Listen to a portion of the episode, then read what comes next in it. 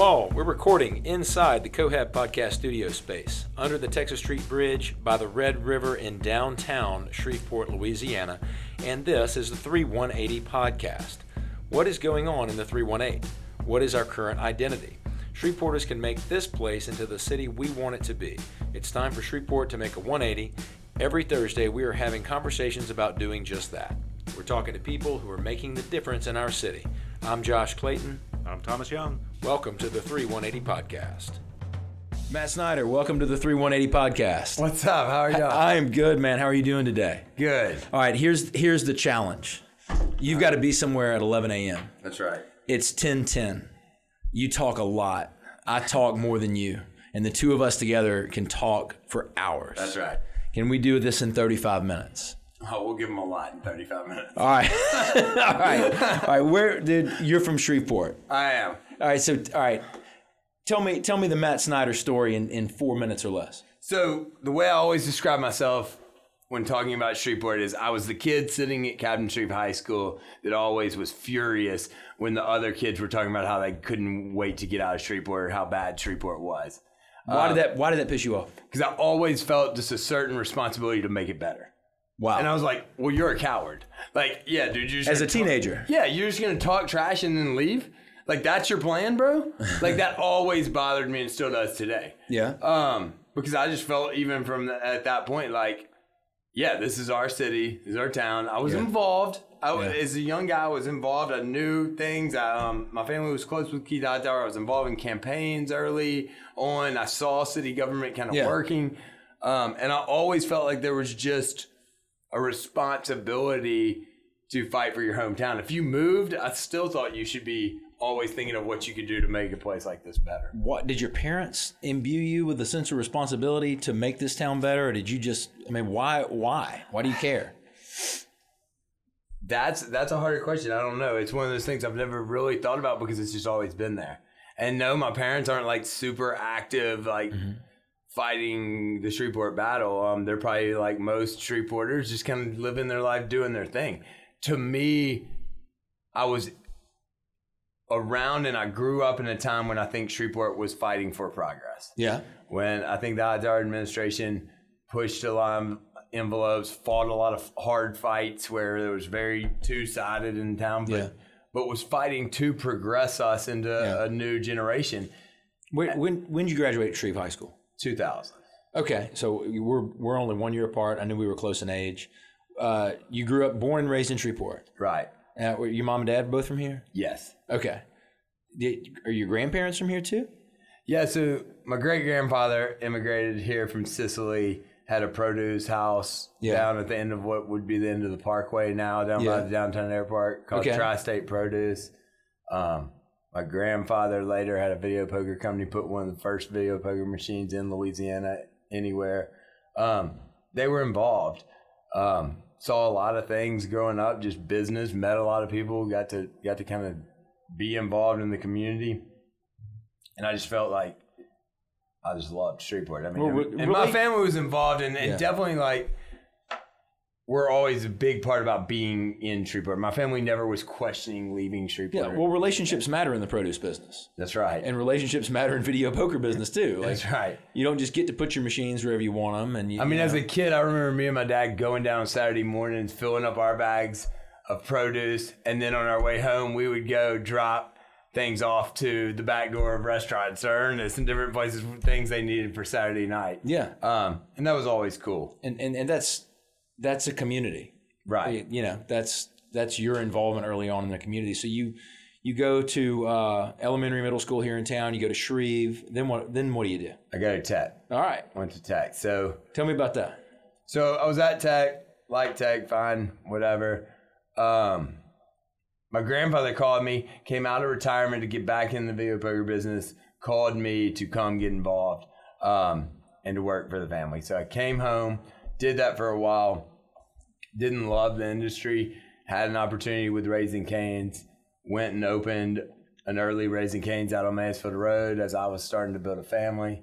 Um, and kind of went there. And it was cool because when I came home to work for my grandfather, I was 20 years old. I couldn't even go in video poker casinos, I would like stand at the door and the girls would hold the doors open and I'd like look through the doors and point at what they should do.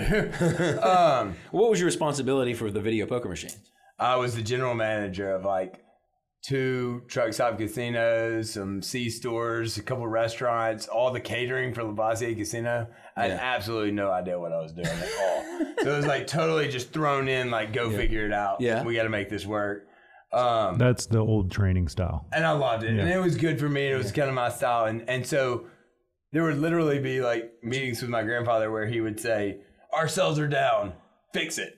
And that was kind of it. And I, I remember like making flyers on like an old Xerox copier and not knowing what to do so much that I just went to the neighborhood by the Lavoisier where our biggest casino was, and I was putting myself putting these Xerox flyers on people's door to come play video poker. And so Come play. He owned the stores and he had the video poker license. Yeah. Okay, so just you- come play video poker. I mean, the messaging was pretty much like, please come. You know. So like that. And you're 20, 21 years old. I was like 21 years old. all right. So I, I know. Um, A total idiot. Like had no business doing that. But Well, it was but- total grassroots. Yeah. And so then I went with Raising Canes was early, and Todd Graves was the king of community involvement. yeah, yeah, yeah. And so I got to take, and it really was just a more formalized grassroots guerrilla marketing of what I was doing. It was Yeah. just like the flyers. It was just more structured. yeah. Um, It was still just come eat chicken. it was still like, Yeah. let's go out, let's go out to the football game, let's shake Yeah. hands, let's talk to people. It was like the oldest school marketing kind of strategy. Yeah, ever. LSU football, Labrador Retrievers, and chicken Yeah, fingers. and I loved it. And I mean, everywhere in town, we were me, Pete, you know, Pete and Yeah. Jack Skaggs Bump. It was the three of us, and everybody knows we're the chicken guys. And I mean, you couldn't go to a local event without a Canes banner being That's there right. Well, in and, and those I'm, years. I'm pushing pause right now because I want to come back to that. Um, tell me, I, I knew you were involved in Keith Hightower's mayoral campaign back in the '90s. How did you get involved in that, and what'd you do? so the Hightowers were always a very, very close family friend since I was like a baby. And so even as like the city council, I remember putting up signs, you know, city council signs when I was probably in fourth or fifth grade. And then that was just a, a constant kind of in our life. So I was involved. I think the first run for mayor, I was in high school. Um, and then the second one, I was in college and came home. And I think most of it was over a summer.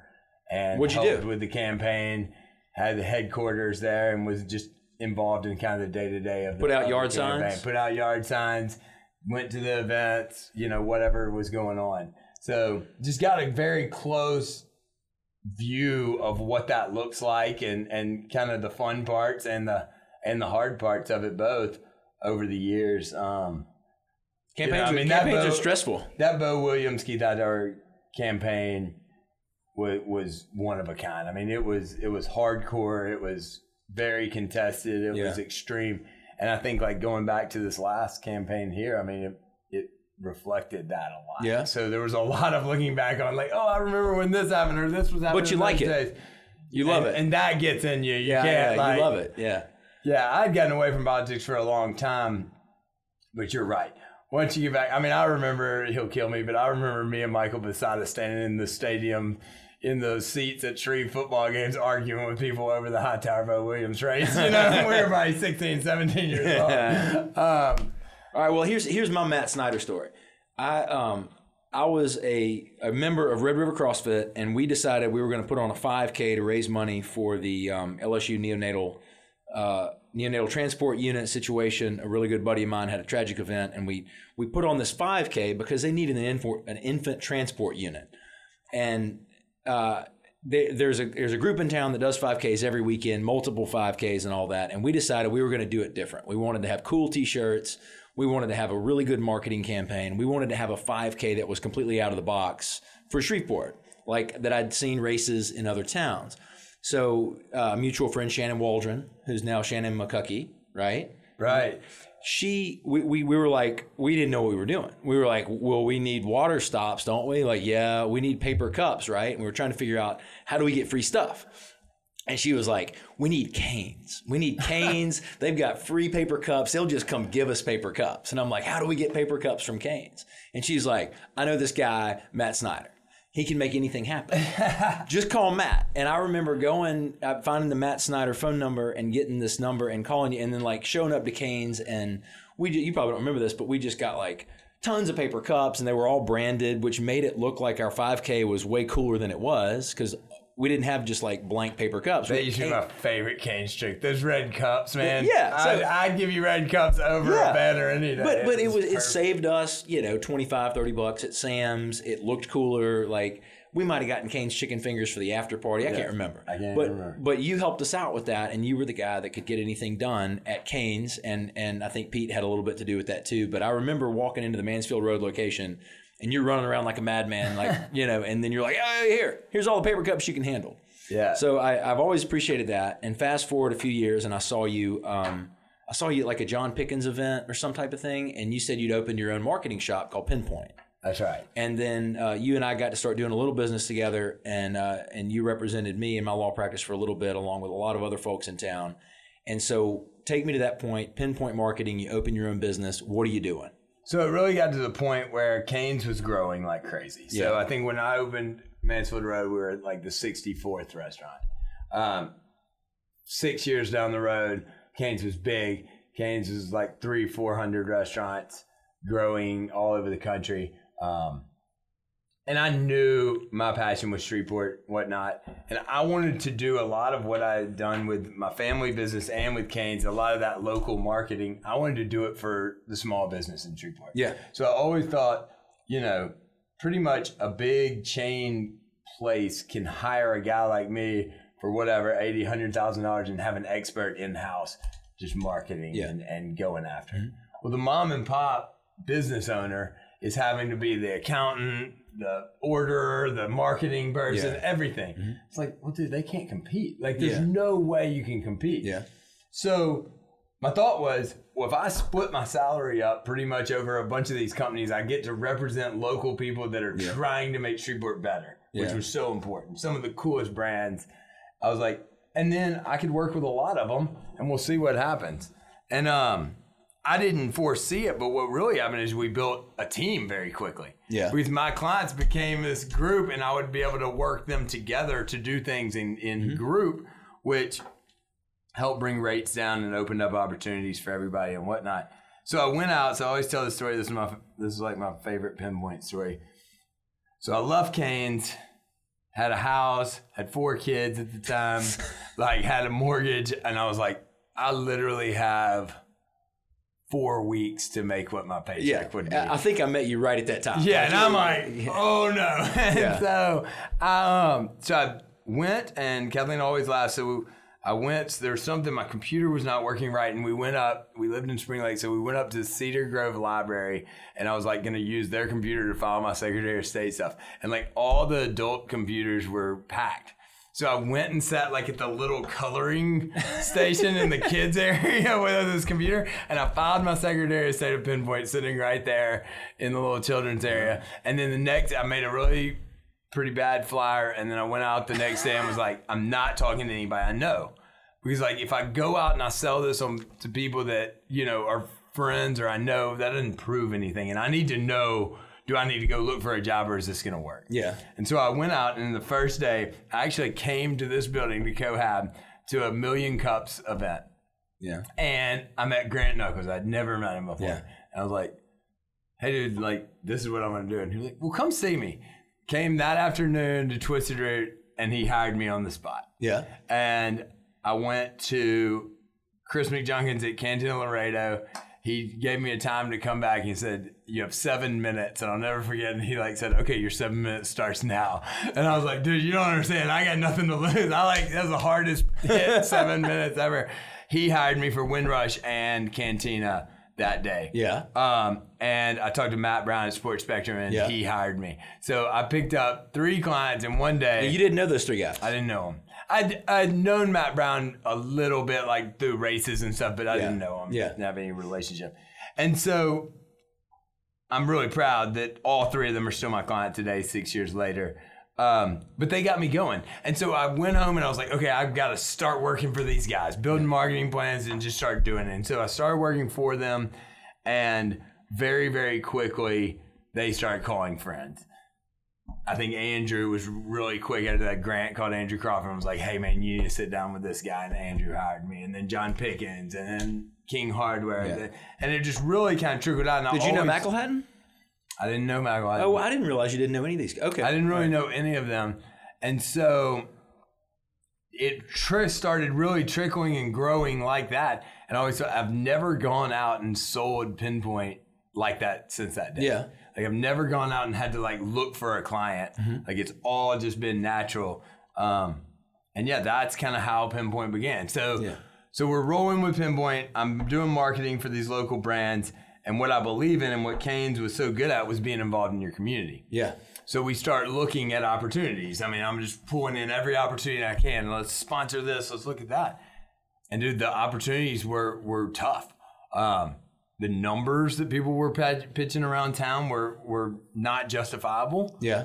Um, or half or what you got. It was hard to show a return on investment. And at the end of the day, these guys are paying me and keeping me on a monthly retainer. And you're talking about magazine ads. You're talking about like kind of newspaperish ads. I'm talking about event sponsorships. yeah, billboards, all that Anything. kind of thing. yeah. it was just To get your name out there as a small the business. local business owner could not afford Yeah. to do very much marketing in Yeah, this yeah. community at the time. Yeah. And I knew that my biggest thing was I was going to have to create opportunity that was not that they didn't have now. Okay. And so that became the mission. And you were around a lot of those and you knew how that Yeah, I. I was one of the early guys in that in that group, and uh, So it was- it was kind of like a little fraternity type thing of a bunch of small business owners. That's right. And it was pressing people. It was calling the video guys and being like, look, man, I can get you for a video. Yeah. but we're not paying what you, what you usually get for a Yeah, video. yeah, and yeah. you know, some of that is tough, but I always had to remind myself that my job was to fight for my clients, just like an attorney. Yeah, yeah. You know, you and- do a hell of a job. And they want me out trying to get them the best opportunity I can. Yeah.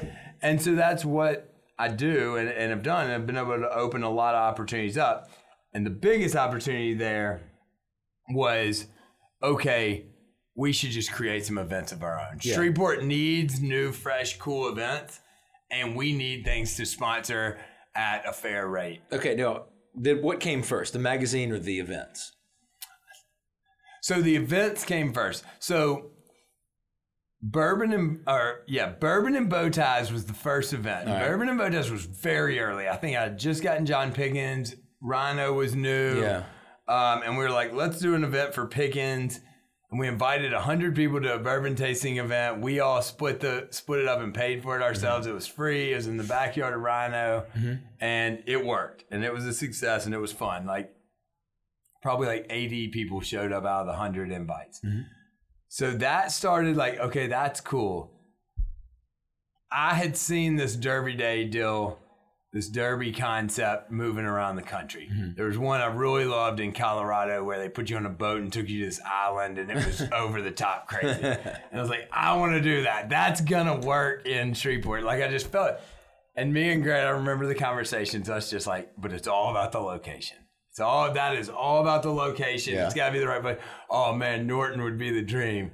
But Matt, Norton won't even let you like take a picture on their line. You can't go Norton. I was like, I don't know. We need to try. So eventually, over time, Norton was That's really your thing. That's your thing, though. Like, I mean, you. I think. Yeah. I think you like the like. There's no way we can get into Norton. that like excites me more than I know. anything. I know. And like the fact of it's probably what a lot of people don't like about me. Yeah. Is like when somebody tells me you can't do that or it's never been done that way or this is the rule. This is the way we've always done it, man. I have to like question that. I, don't- I have to know why. yeah. I mean, Canes used to always say, like, to their managers, don't ever tell somebody because I said so. Yeah. Like, that was like the golden rule of Canes. If you wanted to be fired at Raising Canes, that was the easiest way to, like, tell somebody. because I said, the whole thing was to explain the reasoning. It's the worst because I said so is the reason that like kids drop out of school. 'Cause It's like it's like wait, just you're supposed to teach me and you don't really care enough to explain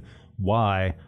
And then it's like It's the so so it response it breeds like the like that I'm going I'm not, I'm going to like Yeah. you tell me because you said so, I'm going to go figure out why and I'm going to prove you wrong. Like it just Yeah, it yeah. really builds up that like Especially if you're a if you're a Matt Snyder and, and you and I fall into this boat a little bit too, but like that's the first way to get me to fight you. Right. It's like because I'm Right. gonna quit and I'm gonna go try to beat you at your own game. Like that's just Yes, So, and if I feel you going around trying to keep us not and trying to change the rules and Yeah.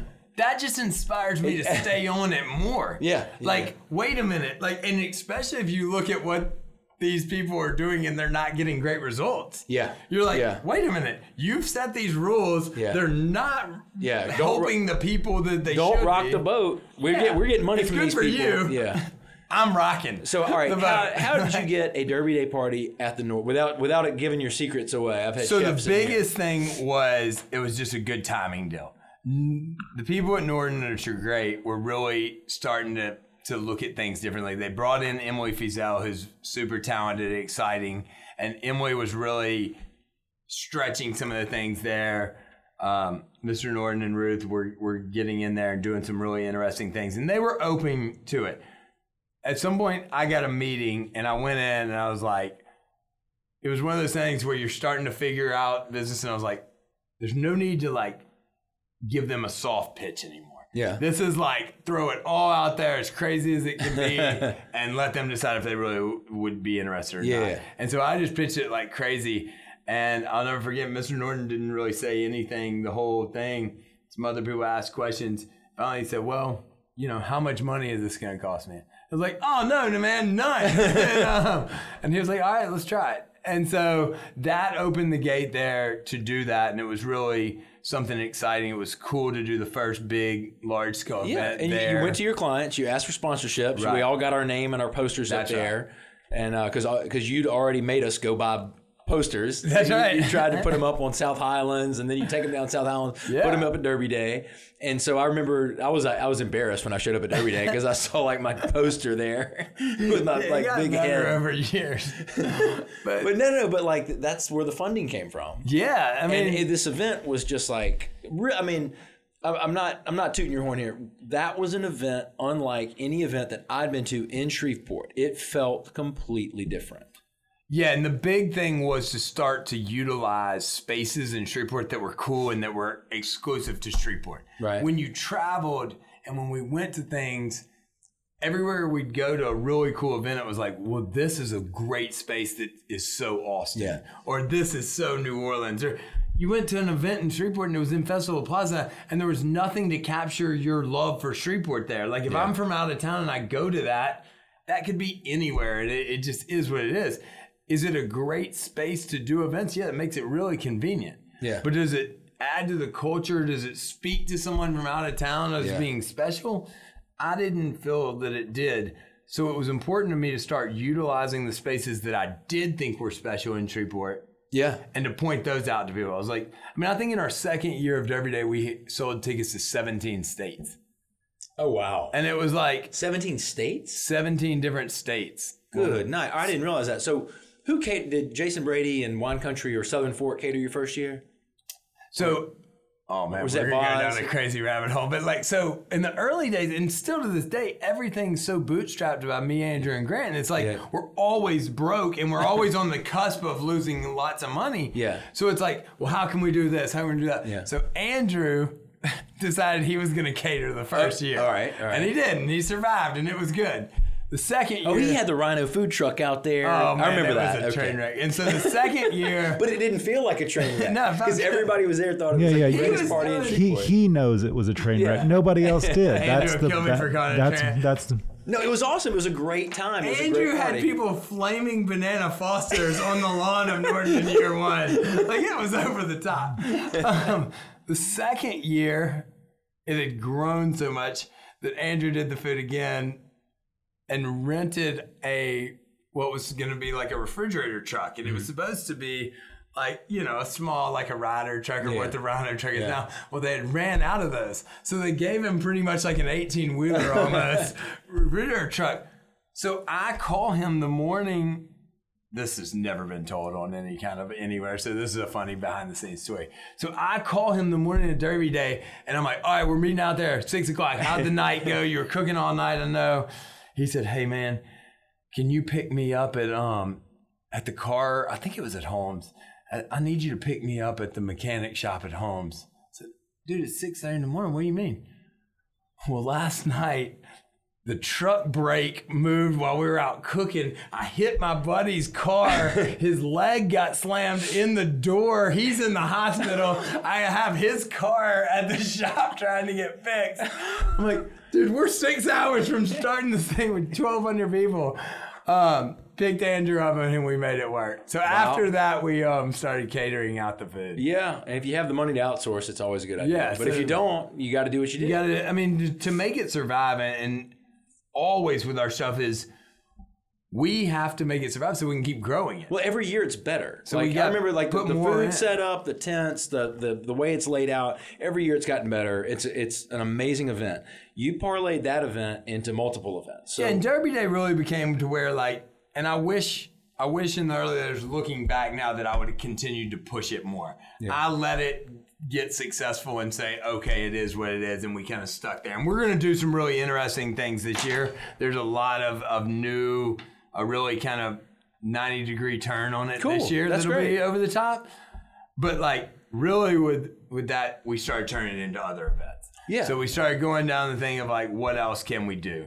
Um, then we had Wheels in the Hills in Betty Virginia Park that was aimed towards kids, and Yeah. over the years figuring that out. That's still there. It's a great free event. It's really Yeah.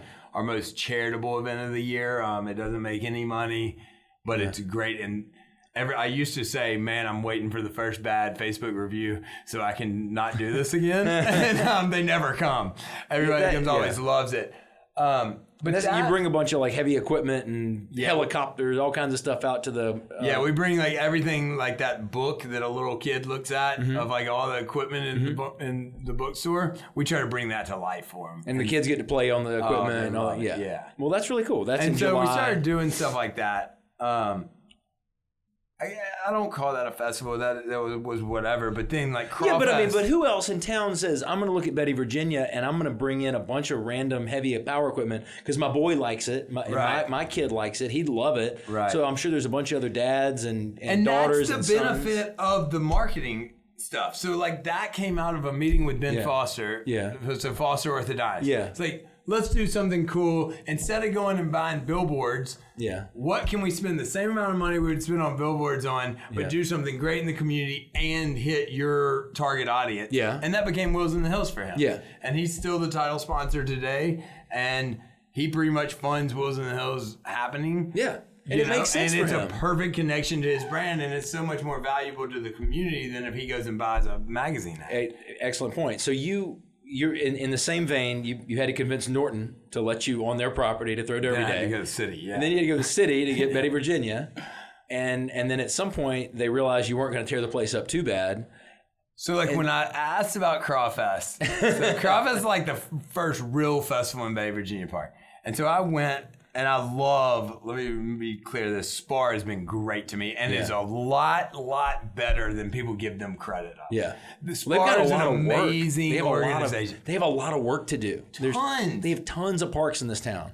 They have so much property that like Yeah. no one would. I mean, the book of property that the Yeah. city owns that they maintain is insanely Yeah, yeah, yeah. large. They really are are very very impressive.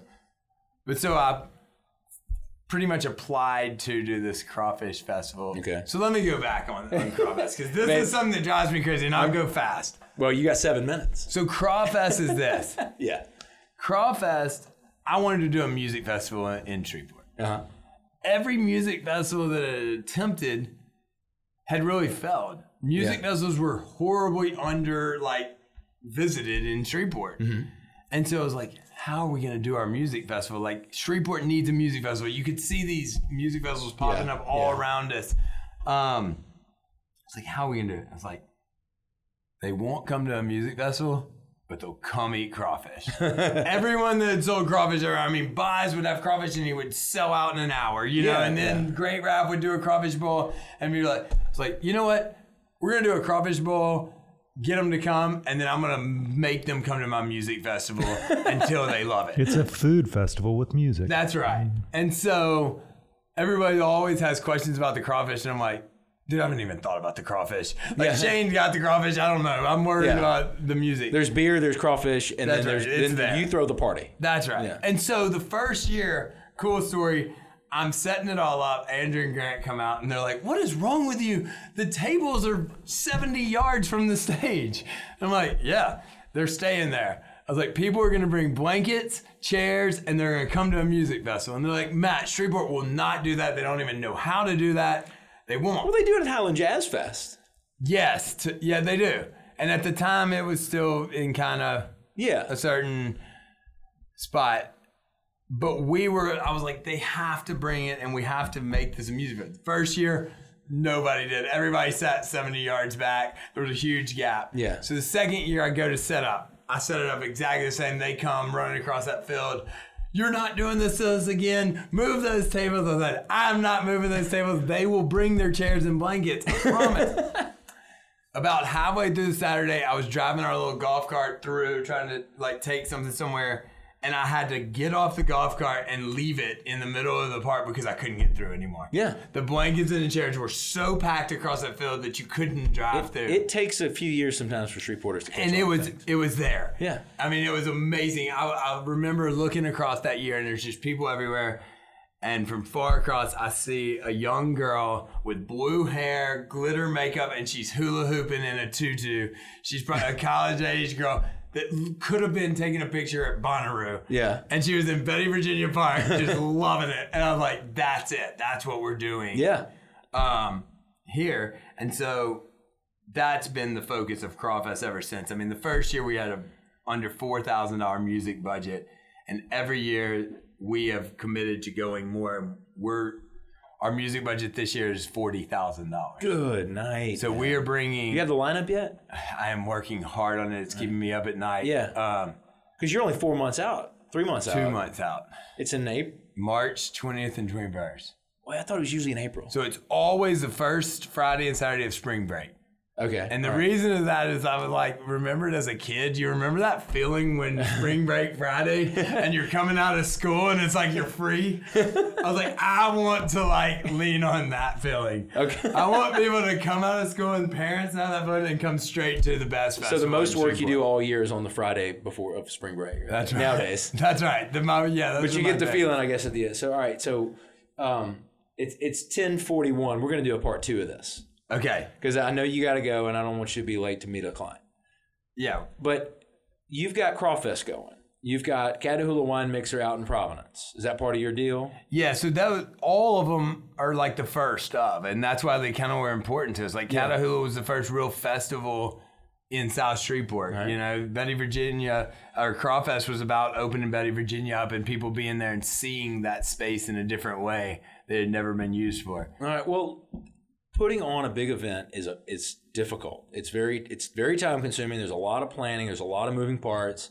There's a lot of disasters that happen that a lot of the attendees don't see. You know, there's it's it's a difficult job, and sometimes you make money on them, sometimes you don't. Like, what what is your dog in the fight? Like, why are you doing all this when you could just run a marketing agency? Yeah, I think that's the the most frustrating and, and thing because people don't get why you're doing it. And Why because a lot of people don't get that like you really would because it seems crazy. But I, I feel confident in speaking for myself, Grant, and Andrew that we're all doing it but because we think it's important to have these kind of events in a city that is progressing. Yeah. And I believe in when people say if you're not growing, you're dying. And I think with Shreveport, that is more true than maybe any statement. Yeah. If you're not growing, you're dying. And so I think at this point, it's my responsibility as a leader in our community to keep pushing Yeah. and to keep trying. And, and and some people look at that statement as, oh well, our population isn't growing, so we must be dying. But I I don't see it that way. If I look at it our population won't grow Yeah. unless there are things in our community that can stand up and be compared to or can be one off better yeah, than things that are happening around the country. yeah, I mean, I don't think, and I've said this, and, and this will be critical and this will be a terrible thing to end on, but we'll do it anyway. When we were in high school, people used to say Shreveport's five to 10 years behind Dallas. yeah, I'm very fearful that right now we're not five to 10 years behind Dallas. We may be five to 10 years behind Lafayette. Yeah. We may be five to 10 years behind Tyler. yeah, That's insane. yeah, Like we should never be falling behind these kind of markets. Shreveport's a leader. Shreveport was is the what the second or the third largest city in in the state. yeah. And I'm worried that the culture of these places is bypassing the culture of Shreveport. Um, So so what? How do these events? How do your clients? How, and I do want to talk about Shreveport Magazine in part two because I think it was a, an excellent project. It was beautifully done by um, Crawford's Design Group. Um, every, everything was excellent about it. I, like I said to you earlier, you might not have made money on it, but it was still a great project. But the um, the it we have events. right. We've got a lot of events in town. We had events before you showed up on the scene to put on your own events. What about your events does something to, to create a culture in the city that didn't exist before with the prior events? I wouldn't even say it's my event. okay.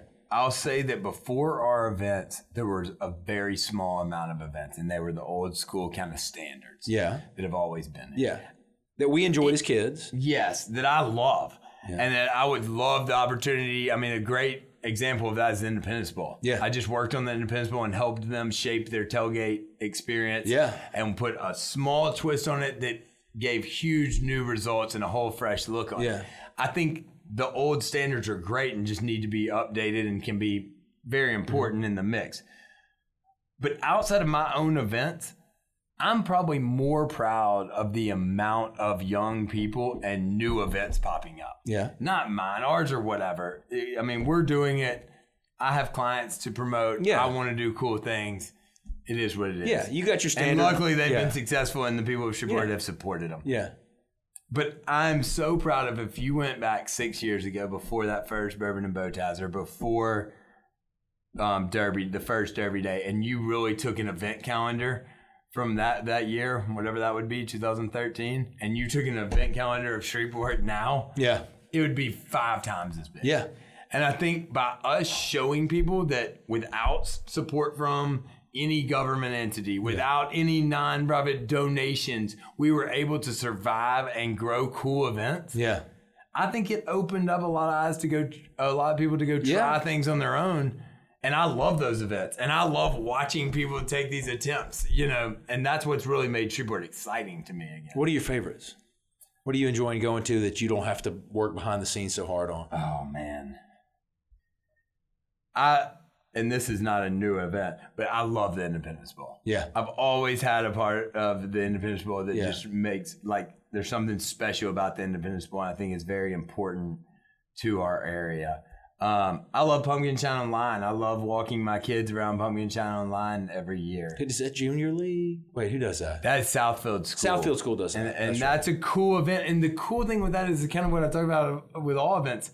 Pumpkin Shine on Line is one of a kind. Yeah. It is special. If you came to Pumpkin Shine on Line, you'd be like, "Wow, that is cool." Yeah. You're not gonna go see the exact same thing in somewhere else. Um, you know, I, uh, one of my favorite people and, and events. A couple of things. Sylvester Marshall with what he's doing with with the Brunchella, and he has a New Year's Eve party that's out of control. Um, I love what he's doing it, with that community. I think me and Sylvester have, have done one project together and are working on several others of really bringing the communities together. That's something I'm very passionate about at this point. Well, let's let's bring on uh, bring bring you on, and maybe I, I try to get you and Syl- Sylvester in here at the same time. That'd be awesome. Yeah. But uh, in part two, I want to get to how these events um, can help unify a city and bring not bring culture to the city. I think the city has plenty of culture, but expose Amplify the existing. amplify the existing culture that already exists here, and and uh, and bring attention to the fact that we already are in a special place. Yeah, and I, I think the biggest thing of where Shreveport in January 2020, where where we are in my eyes through everything I learned and saw through Adrian's campaign Yeah. and, and whatnot, is I think this needs to be the year of bringing people together. Yeah. Um, there are two Shreveports Uh-huh. that operate very much separate from each other. Yeah. Mm-hmm. And they have for a very long time. And I think we have to, as young leaders, we have to start integrating what we're doing to each other. Um, I wholeheartedly agree. and I, and you've been involved in some of the groups I've put together of just meeting each other and just understanding what the other side is doing. Yeah. I think that is the start.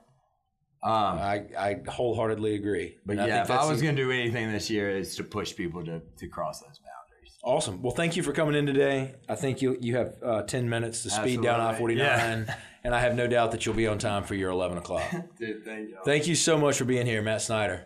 That's part one. Thank you so much. Thanks.